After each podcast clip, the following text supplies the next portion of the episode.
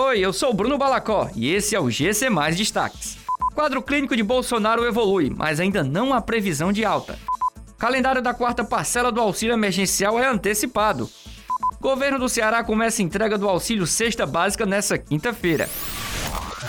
O presidente Jair Bolsonaro teve nesta quinta-feira uma evolução considerada satisfatória pela equipe médica do Hospital Vila Nova Star, onde está internado desde a noite de ontem em São Paulo. Segundo o boletim médico divulgado no início da tarde, o tratamento segue como previsto e não há previsão de alta. Bolsonaro foi internado com uma crise persistente de soluços e mal-estar. Após exames, o presidente foi diagnosticado com um quadro de obstrução intestinal.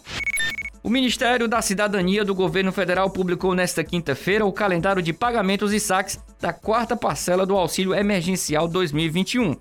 De acordo com o calendário do ciclo 4, o crédito em poupança social digital para os cadastrados nascidos em janeiro será feito no dia 17 de julho, no próximo sábado, com o saque em dinheiro marcado para o dia 2 de agosto. O governo do Ceará começou nesta quinta-feira a distribuição dos cartões que serão usados no programa Auxílio Cesta Básica, que entrega o valor de 200 reais, dividido em duas parcelas para mais de 25 mil famílias em todo o estado.